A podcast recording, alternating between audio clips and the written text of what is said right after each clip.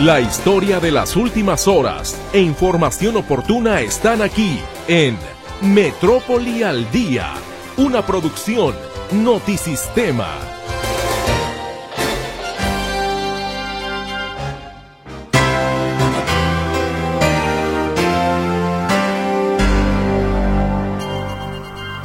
¿Cómo le va? Muy, pero muy buenas tardes. Les saludo con muchísimo gusto a nombre de todo el equipo.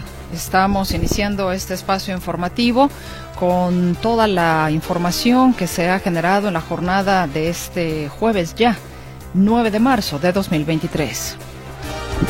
Dueños de negocios piden apoyo a las autoridades para solventar los cuantiosos daños materiales que dejaron las protestas feministas. La UDG aún realiza el recuento de los destrozos. Eh, yo creo que sí. sí. Sí, no, digo, no identifico un antecedente ni similar. Los afectados por vandalismo pueden exigir a las autoridades la reparación del daño, señala el abogado Rolando Gutiérrez. empieza con una queja, no es una demanda como tal, es una queja administrativa que se presenta ante la propia institución que se considera responsable. Esto es Comisaría Municipal de Guadalajara. El Gabinete de Seguridad acuerda reforzar la vigilancia en la región de Lagos de Moreno ante los recientes hechos violentos suscitados en la zona. Hay una base que se cambió de Jamay aquí a Lagos de Moreno. Es un lugar muy importante en los altos nortes de Jalisco. Y próximamente, para fines de julio, ju- será, está construida una instalación de la Guardia Nacional aquí en Lagos de Moreno. Descarta la Agencia de Sanidad, Inocuidad y Calidad Agroalimentaria que los brotes de gripa aviar registrados recientemente en distintas partes del país hayan provocado el encarecimiento del huevo. gracias a la colaboración con los avicultores y con las instituciones, pues no hubo afectación aquí. El tema del precio es eh, seguramente por otras, otros temas que no son nuestra competencia. Habilitan nueva ruta del transporte público hacia Valle de los Molinos. Inhabilitan en el municipio de Degollado toma clandestina en ductos de Pemex. Acribillan a un hombre en el exterior de un domicilio de la colonia Lomas del Tepeyac en San Pedro, Tlaquepaque. Gracias por acompañarnos, le decimos mi compañera Berenice Flores.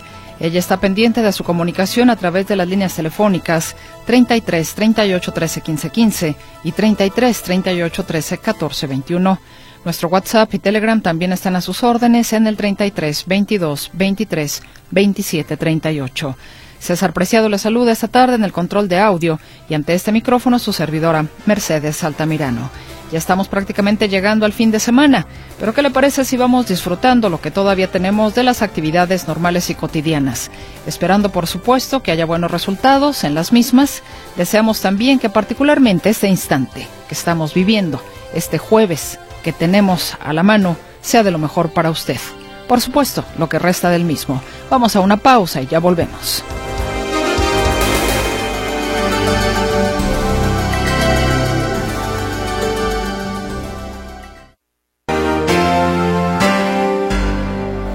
Alrededor de 70.000 mujeres participaron en las marchas que se realizaron este miércoles en Guadalajara para exigir igualdad de género y un alto a la violencia en su contra en el marco de las protestas para conmemorar el Día Internacional de la Mujer.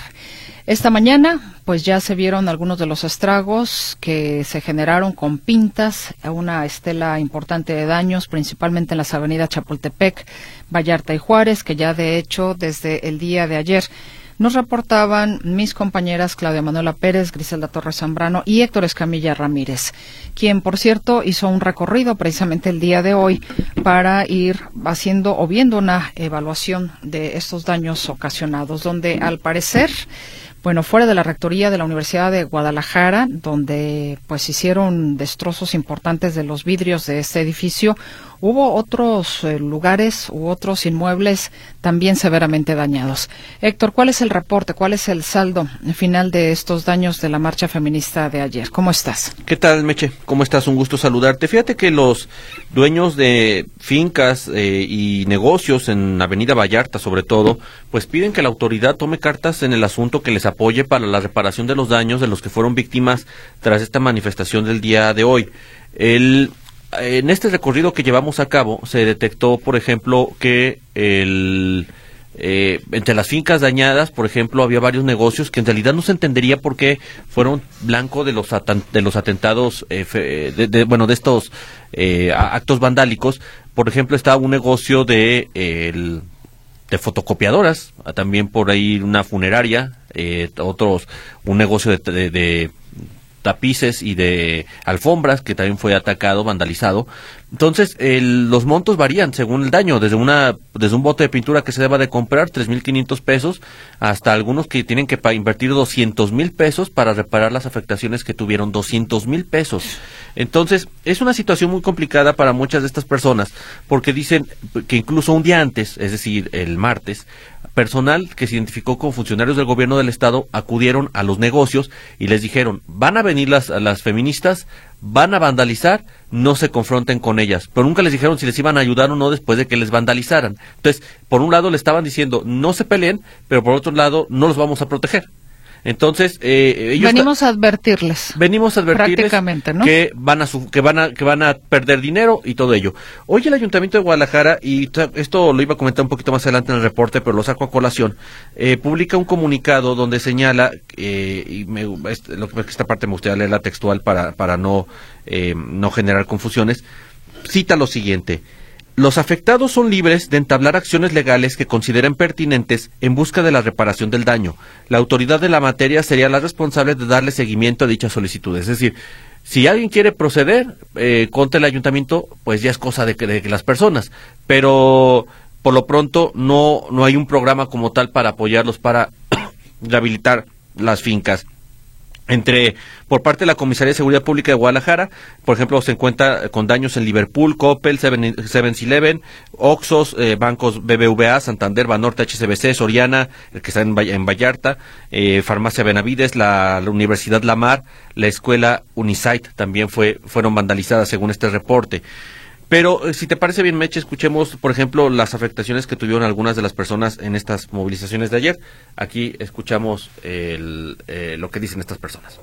Eh, en cristalería fueron como 35 mil pesos y pintura unos 7 mil pesos. Y ahorita como es un, un, negocio de servicio tenemos que tener todo presentable al momento, pues no podríamos esperar tanto trámite. Serían como dos cubetas de pintura, alrededor como unos 6, 7 mil pesos. 3 mil 500 pesos cuesta la cubeta, 3 mil pesos más o menos, ya como 6 mil pesos se vienen, vienen siendo más o menos. Más la mano de obra. Pues, ¿En, ¿En, otras marchas ya han recibido algún tipo de apoyo? No, nunca. Nunca, todo corre por cuenta aquí de los propietarios. ¿Y ya van dos veces que...? Eh, con este es el tercer año que nos la dañan. Pero yo calculo unos 100 mil pesos de, de, vidrio y por lo menos otro tanto del material que dañaron. Sí, la autoridad... Eh ¿Has buscado algún acercamiento? ¿Buscaría el acercamiento más bien con la autoridad para pedir el apoyo? O sea, finalmente, pues ellos autorizaron la marcha y ellos estaban custodiándoles. Pues autorizaron la marcha y además nos dijeron que no hiciéramos nada, que iban, que venían bravas, que iban a romper los vidrios y que no hiciéramos nada. Entonces, pues creo que es responsabilidad de ellos, ¿no? Es la, la primera vez que su negocio sufre atentados en estas, en estas protestas. Eh, pintan, siempre pintan, pero nunca habían roto.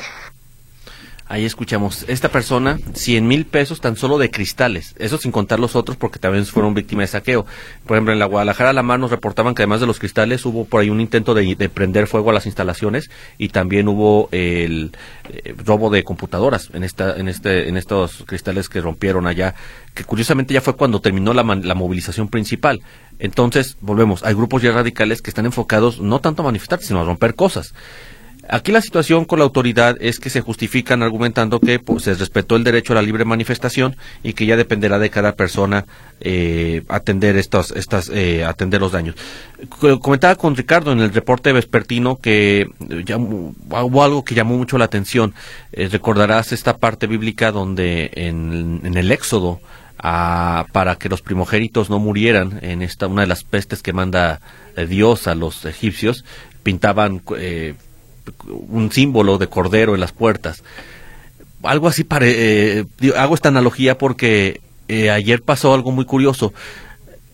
Hay fincas que presentan moños morados, textos alusivos de apoyo al 8, al 8 de marzo, textos alusivos al Día Internacional de la Mujer, y estos establecimientos no los tocaron Sin embargo, los que no tenían ningún tipo de indicativo, que estaban cerrados, son los que fueron atacados en, esta, en estas manifestaciones. En otras palabras, quienes se tomaron la molestia de poner algo empático con la movilización feminista, no les pasaron ningún tipo de, no les cobraron factura.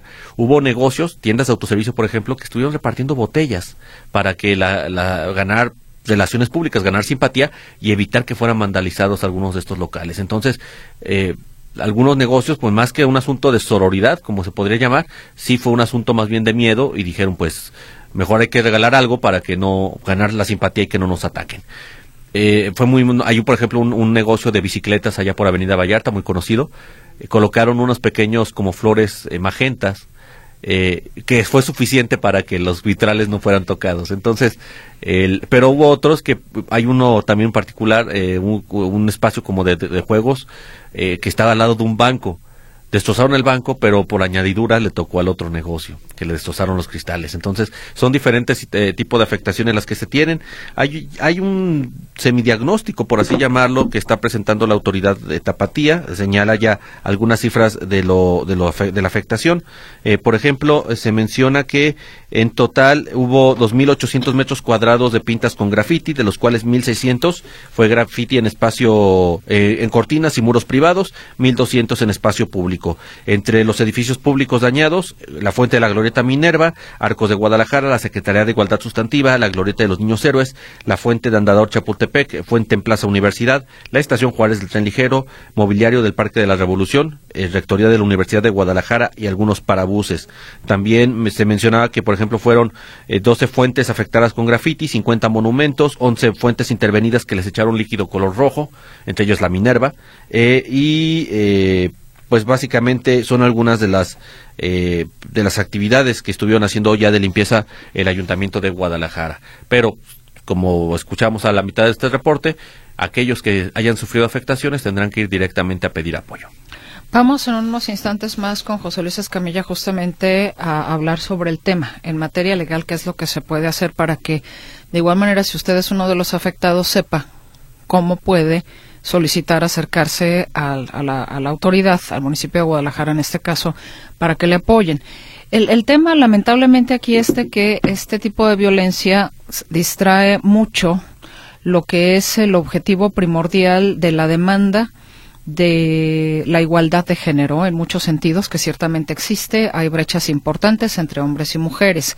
Y realmente llama muchísimo la atención que haya mujeres que no consideren que en aquellos lugares que llegan y hacen destrozos, también hay mujeres que trabajan y que pueden estar afectando esa fuente laboral que por ende como un efecto dominó afecta al dueño, afecta a los trabajadores, porque tienes que invertir en algo que es prioritario, no vas a dejar tu inmueble descubierto con los cristales rotos como para que alguien más llegue, se meta y te robe mercancía o te robe lo que tienes ahí.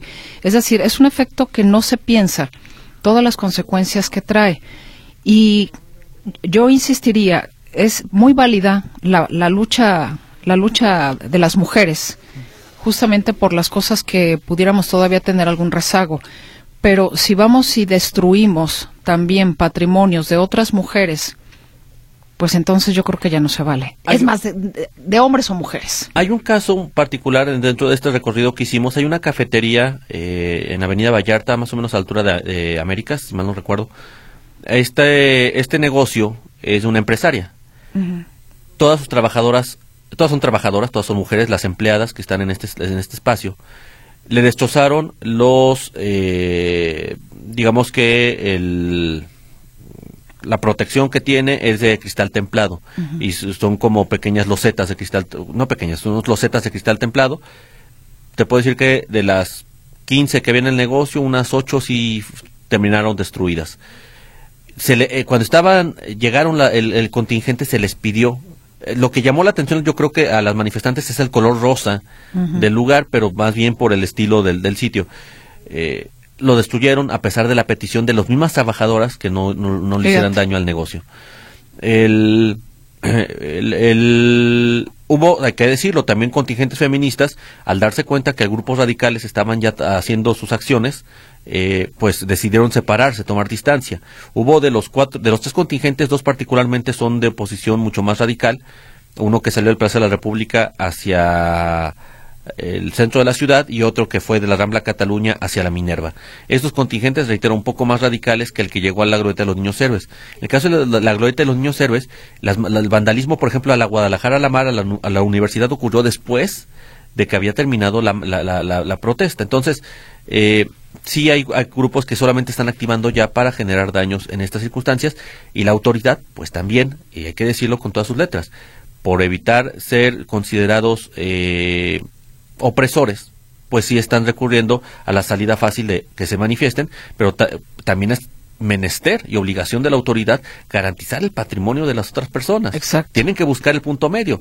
La solución más fácil es pues que destrocen y luego vemos, pero falta falta ahí la autoridad aplicar protocolos en la materia. Totalmente de acuerdo, porque entonces el próximo año, ¿qué? ¿Reparas algo para que te lo vuelvan a destruir el próximo año? Había una, un, un señor que estaba ahí platicando, que, se iba a platicar, que no, no, no, no quiso dar voz, eh, porque es solamente trabajador de la empresa. Pero él le toca limpiar todos los años, no solamente, también hay otra manifestación en el mes de noviembre, que creo que es el Día de la Erradicación de la Violencia contra la Mujer. Y él, año con año, está pintando la misma pared. Entonces, que no pasa, eh, dice, no pasa nada. Incluso él dice, yo apoyo, yo apoyo la, la movilización, creo que tienen derecho a estar enojadas, pero es, eh, es gastarle una y otra vez por algo que, eh, que pudieran evitar, ¿no? Entonces, hay, habrá posturas, habrá incluso de los mismos periodistas, hay quienes se, se, se están en el, en el activismo eh, de este tema feminista, pero la realidad es que hay gente que está siendo afectada ya por estos eh, daños constantes del, del mobiliario. Héctor, muchísimas gracias. Hasta luego. Y decíamos precisamente que uno de los espacios o de los edificios también muy dañados fue el de la Universidad de Guadalajara, que pues ya está realizando el recuento justamente de esos daños. Pero también habló sobre la participación de las mujeres en esta marcha el gobernador del estado. De ello nos informa mi compañera Claudia Manuela Pérez. Claudia, ¿cómo estás? Muy buenas tardes. ¿Qué tal? Gracias, muy buenas tardes. Efectivamente, la Universidad de Guadalajara está en el recuento de los daños tras los destrozos y pintas en el edificio central administrativo, luego del paso de la marcha de mujeres radicales hacia el centro de la ciudad, que se registró pues el día de ayer. Habla al respecto el secretario general de la UDG, Guillermo Gómez Mata. Y pues el recuento lo tendremos en los siguientes días, seguramente. ¿Qué, qué, qué sigue después de esto? ¿Limpiar? ¿Qué sigue? También escucharon las consignas, secretario de las mujeres. Sí, eh, las hemos escuchado desde que empezó esta administración, de eso no tengan la menor duda, de diferentes formas y se han atendido pues, de la mejor manera eh, que se ha planteado de, de forma institucional. Y La agresión más fuerte que ha recibido este edificio, ¿verdad? me- yo creo que sí, sí.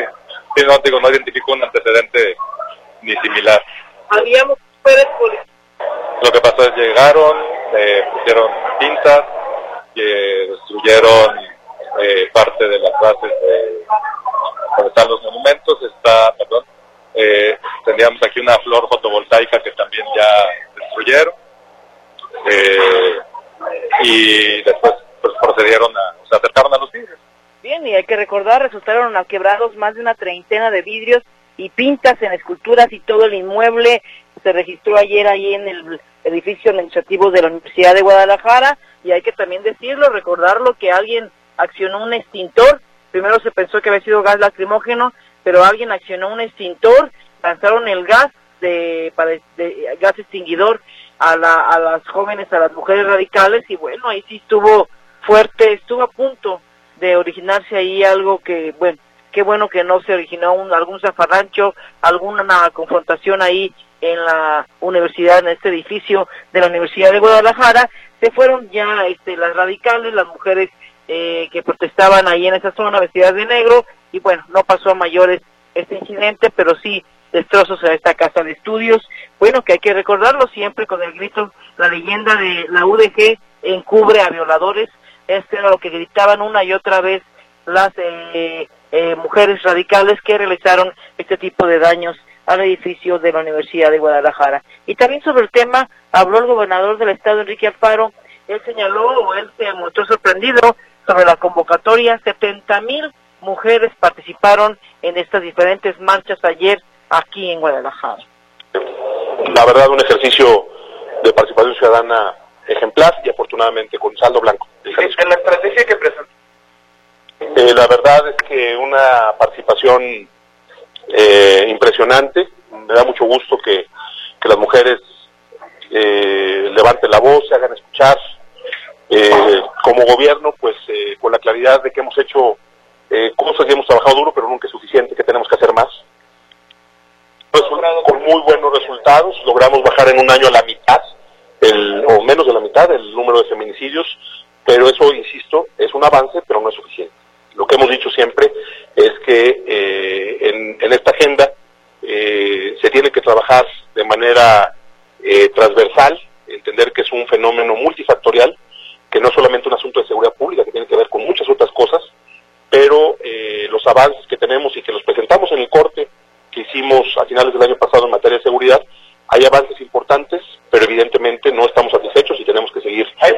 Bien, también se le preguntó al gobernador acerca de los daños, si se habían acercado con él algunas personas para que les ayudaran con los daños, y pues bueno, la respuesta del gobernador fue lo, eh, los daños son los de menos, lo importante es este movimiento y lo importante es escuchar a las mujeres que ayer pues reclamaban eh, pues todo tipo de cosas, dijo. Entonces, para él los daños no fueron importantes, o dijo son lo de menos, dijo lo importante es este movimiento que se registró ayer de mujeres. Y también comentó que se le preguntó acerca de la Secretaría de Igualdad Sustantiva, de estas dependencias que atienden a mujeres ante el reclamo ayer de la falta de atención, si no pensaba en hacer algunos cambios, y dijo que no. El gobernador dijo que él se va, está muy contento y que él va a seguir con este mismo equipo en la Secretaría de Igualdad Sustantiva hasta que concluya su administración. Algo de lo que comentó ayer, eh, Mercedes, perdón, hoy, hoy el gobernador esta, este mediodía, el gobernador del estado respecto a lo que pasó ayer en esta marcha de mujeres, 70 mil mujeres se reunieron en la en el primer cuadro de la ciudad para gritar, para hablar, para señalar esta falta de atención o este aumento en la violencia de género, este aumento en los feminicidios. Mi reporte, muy buenas tardes. Muchísimas gracias, Claudia Manuela Pérez. Hasta luego. Hasta luego. Bueno, el gobernador dice que los daños, pues no es no es lo demás. Lo demás, en todo caso, es la manifestación. La manifestación en pro de los derechos, de la igualdad, en muchos aspectos es importantísima. Pero a las personas que les hicieron daño en sus cosas, en sus negocios, en sus inmuebles, ¿realmente les parecerá que esto es lo de menos?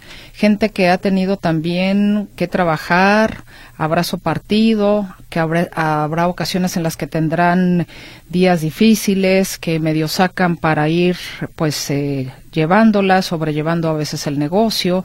Pues yo creo que no es lo de menos. En ese sentido, es que precisamente todas aquellas personas que se vieron afectadas por vandalismo pueden exigir a las autoridades la reparación del daño. Para eso está, ahora sí, literal, la ley en la mano. ¿O no, José Luis Escamilla? ¿Cómo estás? Buenas tardes. ¿Qué tal, Meche? ¿Cómo estás? Buenas tardes. Un saludo para ti para todo el auditorio. Así es, hay muchas personas que pues eh, resultaron afectadas en su patrimonio al haber sido víctimas de estas eh, manifestaciones eh, con actos vandálicos. Seguramente la Universidad de Guadalajara tiene recursos para, para, para, reponer los cristales que se rompieron, para limpiar las estatuas, quizá una cadena como BBVA que le rompieron los cristales, los ventanales, una pantalla de LED, tienen los recursos para reparar. No así, por ejemplo, quien es propietario de una tienda de vestidos de novia, por ejemplo, o un café, o muchos otros negocios que resultaron vandalizados el día de ayer. Y si bien a lo mejor pudieran ser daños mínimos, la realidad es que cuestan. Y lo que se preguntaban muchas personas ayer y que se preguntaron en muchas otras manifestaciones de este tipo es quién va a hacerse cargo de estos daños, quién va a responder por las afectaciones, porque, bueno, la autoridad estaba presente. Hay que recordar que mientras se realizaba esta marcha, había en total 558 policías de diferentes corporaciones vigilando el contingente, pero policías que no impidieron en absoluto que se rompieran cristales o que se hicieran esas pintas. Hoy eh, tuve oportunidad, Meche, de hablar con una persona que sabe perfectamente de estos temas. Me refiero al, eh, al, al, al, abogado Rolando Gutiérrez Bitman. Rolando Gutiérrez Bitman, quien nos explicaba cuáles son los caminos que puede tomar una persona que hubiera resultado afectada por estos acontecimientos. Digamos que hay dos, dos, dos caminos, la vía penal y la vía civil. La vía penal, ¿qué es? Es ir a la Fiscalía del Estado, presentar una denuncia por el delito de dañar las cosas y que la Fiscalía investigue quién rompió tal cristal, quién rayó tal cosa y que la fiscalía le persiga por dañar las cosas. Un asunto que decir del, del, del, abogado Rolando Gutiérrez es prácticamente absurdo, porque bueno, la mayoría de las personas que hacían esos desmanes tenían los rostros cubiertos, no hay evidencias y demás, así que prácticamente perder el tiempo interponer una denuncia penal.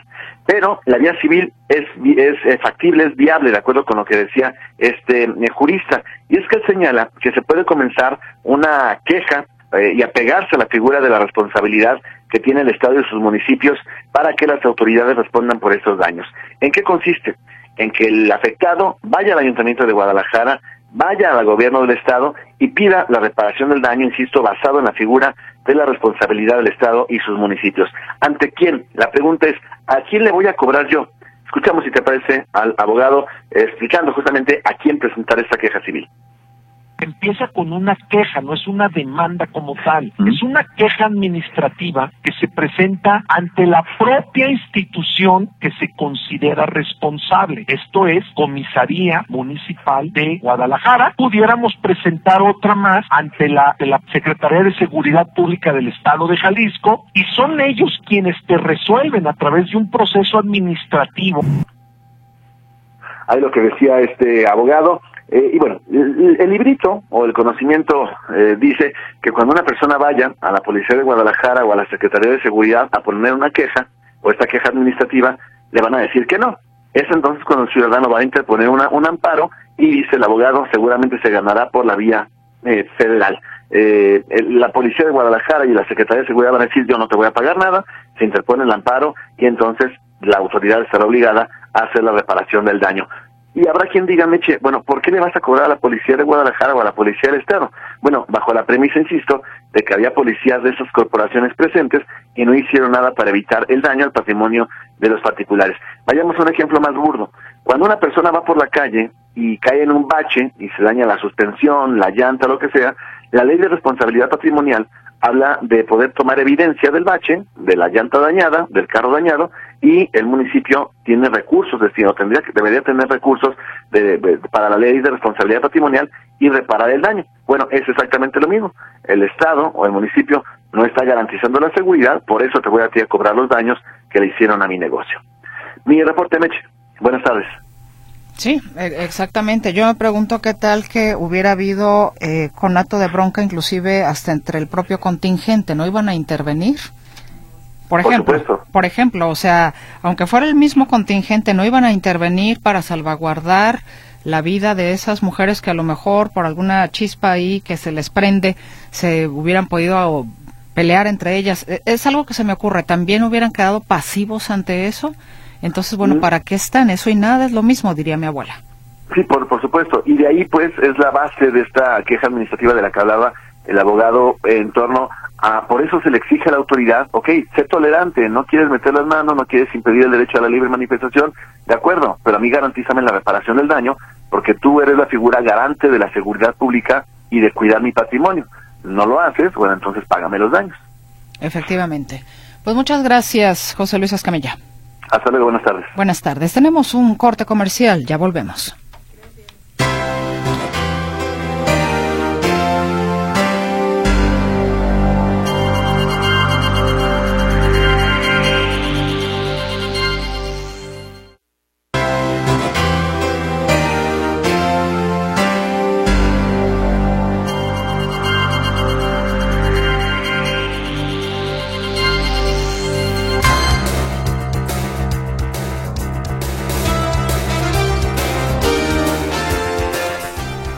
Debido a que fue electo para el periodo 2020-2026, un tribunal en materia administrativa ordenó la restitución de Edmundo Jacobo Molina en la Secretaría Ejecutiva del INE, cargo del que fue destituido tras la entrada en vigor de la reforma electoral.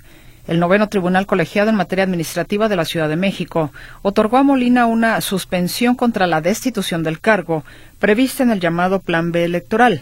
El tribunal aclara que Jacobo Molina puede ejercer sus funciones bajo el esquema que establece el denominado Plan B, el cual reduce la estructura y atribuciones de múltiples áreas del INE. Y de hecho, el INE presentó el día de hoy una segunda controversia contra el Plan B de la reforma electoral ante la Suprema Corte de Justicia de la Nación, a través de la cual pide que se le otorgue una suspensión mientras se pronuncia sobre el fondo de las controversias. Aseguró que mediante este segundo recurso no solo defiende su autonomía y solicitó una suspensión al máximo tribunal para que se interrumpa la aplicación de dicha reforma y sus efectos. Esta controversia que ha presentado el INE el día de hoy, esta controversia institucional, se presenta contra las cuatro leyes que se aprobaron el pasado 2 de marzo. Se trata de las leyes generales de instituciones y procedimientos electorales, de partidos políticos, de medios de impugnación en materia electoral y la ley orgánica del Poder Judicial de la Federación. Y el PRI presentará también una segunda acción de inconstitucionalidad contra el Plan B. Mi compañero Arturo García Caudillo nos tiene los detalles. Arturo, ¿cómo estás? Buenas tardes.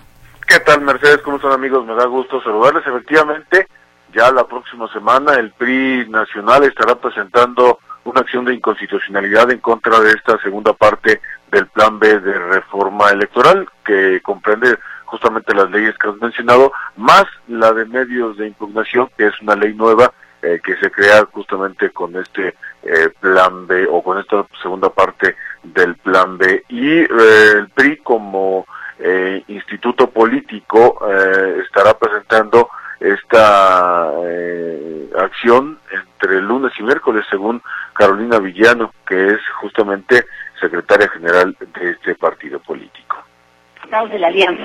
Entonces, los, los aliancistas, pues bueno, tenemos que recabar las firmas de todos. Es un poquito mm, más complejo, ¿verdad? De que eh, es un asunto de, que vengan a firmar. Y en el caso del partido, pues solo lo firma la dirigencia, entonces ese lo vamos a hacer rápidamente la semana que viene. ¿Qué quiere decir que? Eh, yo creo que será entre lunes y miércoles, nosotros les confirmamos, vamos a, ver la, agenda para acudir a la corte y, lo vamos a presentar. Eh, eh, pues ahí está justamente Carolina Villano. Al principio ella decía acerca de los diputados aliancistas. ¿Por qué? Porque en la Cámara de Diputados, lo mismo que en el Senado de la República, se requieren las firmas del 33% de los legisladores. En este caso de la Cámara de Diputados, se juntan ese 33% con los legisladores de Acción Nacional, del Revolucionario Institucional y del Partido de la Revolución Democrática. Y si se quiere sumar Movimiento Ciudadano, también podría eh, completarse ya el total. Pero la intención es que se presenten dos acciones.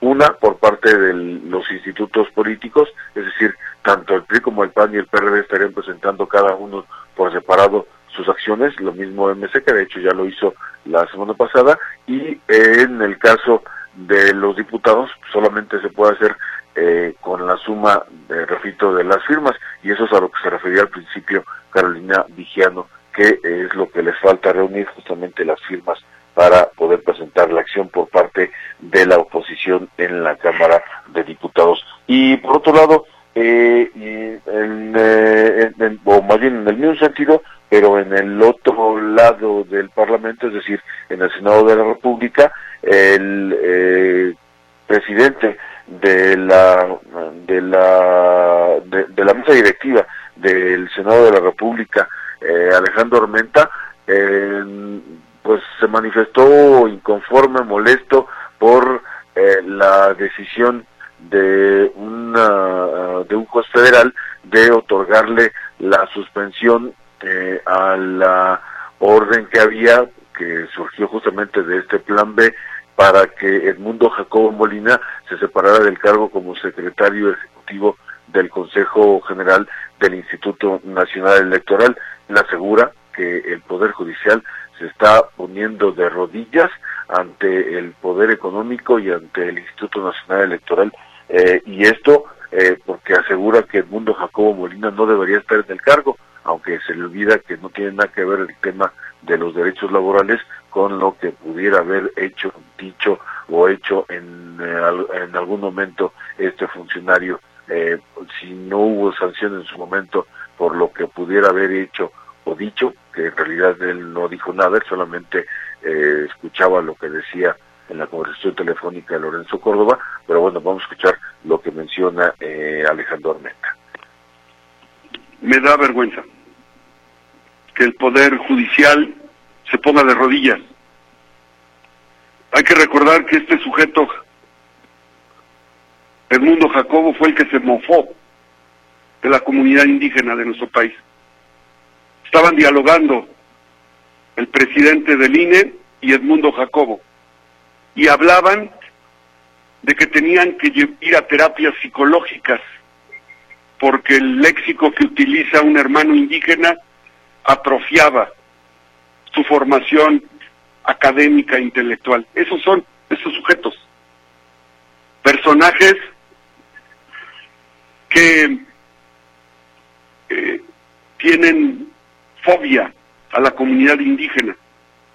Bueno, es parte de lo que comentó justamente Alejandro Armenta, pero insisto, no se trata de defender a Edmundo Jacobo Molina eh, por lo que haya dicho, hecho o dejado de decir o de hacer, sino que este tema eh, y esta resolución por parte del el Poder Judicial tiene que ver con derechos laborales, no tiene que ver con dichos o hechos, tiene que ver con la violación, en este caso, de, eh, de la de la publicación del plan B, porque incluso el plan B traía mm, eh, casi casi le faltaba poner el nombre específico de Edmundo Jacobo Molina, pero daba la orden de que al momento de la publicación, ni siquiera al momento de la entrada en vigor, sino al momento de la publicación, el secretario ejecutivo fuera removido de su cargo el secretario ejecutivo del Consejo General del Instituto Nacional Electoral, que como decía, pues es justamente el mundo Jacobo Molina. El INE cumplió incluso eh, haciéndolo a un lado de su encargo y nombrando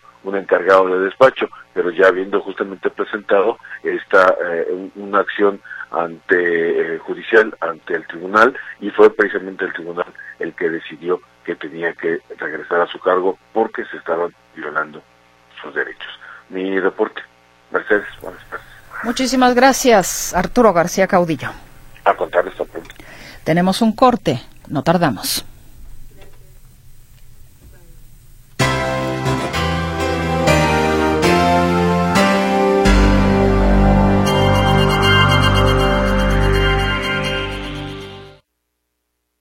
Para reflexionar con la participación del doctor José Antonio Esquivias Romero, rector de la Universidad Panamericana, Campus Guadalajara. Las diferencias entre hombres y mujeres nos enriquecen. De ello reflexiona esta tarde el doctor José Antonio Esquivias, a quien saludo con mucho gusto. Señor rector, bienvenido. Muy buenas tardes. Buenas tardes, Mercedes. Igualmente te saludo con el gusto de siempre a ti y a tu auditorio. Eh, pues hoy que estamos pues en, justamente celebrando en esta semana, el día de ayer, para ser más exactos, el tema de la, el Día Internacional de la Mujer, pues me gustaría reflexionar con tu auditorio sobre este tema. ¿sí? Eh, como tú lo has dicho, las diferencias entre hombres y mujeres, más que distanciarnos, nos enriquecen. Además de felicitar a todas las mujeres en su día, y en reconocimiento a todas las aportaciones que hacen en todos los ámbitos en donde se mueven, pues yo quisiera plantear algunas de las condiciones antropológicas que los seres humanos en general tenemos. Una primera es la que el ser humano es único. Es único en el sentido de que no hay una persona, hombre o mujer, que sea igual a la otra. Incluso podríamos decir que aunque tuviéramos un par de hermanos que han nacido gemelos o este el mismo día o, de los mismos padres que parezcan idénticos, tienen su unicidad, son únicos, no se parecen el uno al otro, no tienen las mismas condiciones incluso para reaccionar ante diferentes circunstancias, no tienen las mismas habilidades, no tienen los mismos formas de proceder, aun cuando haya nacido prácticamente con unos segundos de diferencia. Eso nos hace ver la importancia de tratar a cada uno de acuerdo a sus propias condiciones personales. También otro elemento es que son, somos irrepetibles. No nos vamos a volver a repetir ni en el tiempo ni en el espacio. ¿Sí? Habrán pasado grandes personajes por la historia que tuvieron grandes aportaciones, que hicieron grandes cosas, pero ese personaje ya no volverá a repetirse. No es, no es como lo que podríamos pensar en algún momento eh, pues, las clásicas películas, ¿no? Tiburón 1, tiburón 2, tiburón 3. Sino que esa persona nace, se desarrolla y muere en el tiempo, se queda de manera irrepetida. Un elemento muy importante, Mercedes, es el de la perfectibilidad. Somos seres perfectibles, somos personas inacabadas, somos personas que estamos en un proceso de mejora continua, de mejora permanente. Y eso nos hace también pensar en que cada persona tiene unas condiciones sobre las que va luchando y se va mejorando día a día, él y sus circunstancias, o ella y sus circunstancias. Finalmente, otra característica antropológica es que somos seres contingentes. Ahora sí que no termina nuestra vida aquí cuando pasa el tiempo y que morimos, sino que vamos a trascender, a trascender no solamente porque se acuerden de nosotros, sino porque tenemos otra vida en la cual tenemos que estar en condiciones también de, de trascendencia de acuerdo a nuestra forma de vivir en esta tierra. Es por eso que con estas características vemos la importancia de respetar, como decía en un principio, las condiciones personales de cada uno de nosotros. Y damos como consecuencia que hay valores fundamentales que tenemos que cuidar entre hombres y mujeres, niños, adultos, en fin, todo ser humano sobre la tierra. Tiene una dignidad que tenemos que respetarle, un respeto a la persona que tenemos que ofrecerle y una cosa muy valiosa, el que podemos ayudarnos unos a otros. Esa perfectibilidad de la que te hablo, hablé hace un momento, justamente nos hace ver que estamos hechos para mejorar con respecto a nosotros mismos, pero gracias a la relación que hay entre las personas, entre nuestra familia, entre nuestros compañeros de trabajo, entre la gente que nos rodea, con los que nos codeamos, con los que no, nos relacionamos de una manera adecuada, otros no, etc. Es por eso que hay que reconocer, Mercedes, en esto, justamente en estos días que estamos eh, celebrando el Día de la Mujer, reconocer las grandes aportaciones que han hecho las mujeres desde hace muchos años. Por ejemplo, en el tema familiar. En el tema familiar, la mujer es un, una ancla muy importante. Lo vemos cuando falla un ser querido, la mamá de la casa, ¿sí? Cómo la dinámica familiar cambia, porque es el ancla de la familia. En los trabajos grandes, desempeños de, de mujeres que pueden ir aportando, dadas sus características, sus condiciones, sus peculiaridades, y que han aportado mucho a los trabajos. Y hay trabajos para hombres y trabajos para mujeres, aunque podríamos combinarlos y podrían ser pues o para hombres o para mujeres, no se trata de a quién le corresponde, pero sí reconocer que hay una gran labor de la mujer en el trabajo. La participación social, en donde se ve claramente cómo la mujer es activa. Incluso podríamos decir que tiene una especie de multifacetismo, no sé cómo llamarle, si es multifacética, porque además de que aborda el tema en una familia, lo aborda en el trabajo y lo, lo aborda en participación de tipo social. En el servicio público tenemos ejemplos de gente muy respetable, muy aportadora, muy, digamos, eh, eh, potente desde el punto de vista de lo que hace en favor de la sociedad. Es por eso que sí debemos reconocer, como se tiene que hacer, como lo estamos haciendo, esa gran aportación de la mujer en la vida de las personas. Esa gran aportación que no tiene que ver con reclamo de espacios ni tiene que ver con reclamos de derechos. Tenemos los mismos derechos, tenemos los mismos espacios, tenemos formas diferentes de actuar y por lo tanto grandes aportaciones que dar a los que nos rodean y en este caso las aportaciones de las mujeres. Hasta aquí mi comentario, Mercedes, y reitero la felicitación y el reconocimiento a todas las grandes cosas que hace una mujer en el ámbito en donde se mueve. Muchas gracias, doctor José Antonio Esquivias. Muy amable hasta el próximo jueves. Para servirte, Mercedes. Y le invito a que vayamos al noticiero Notisistema de las 7.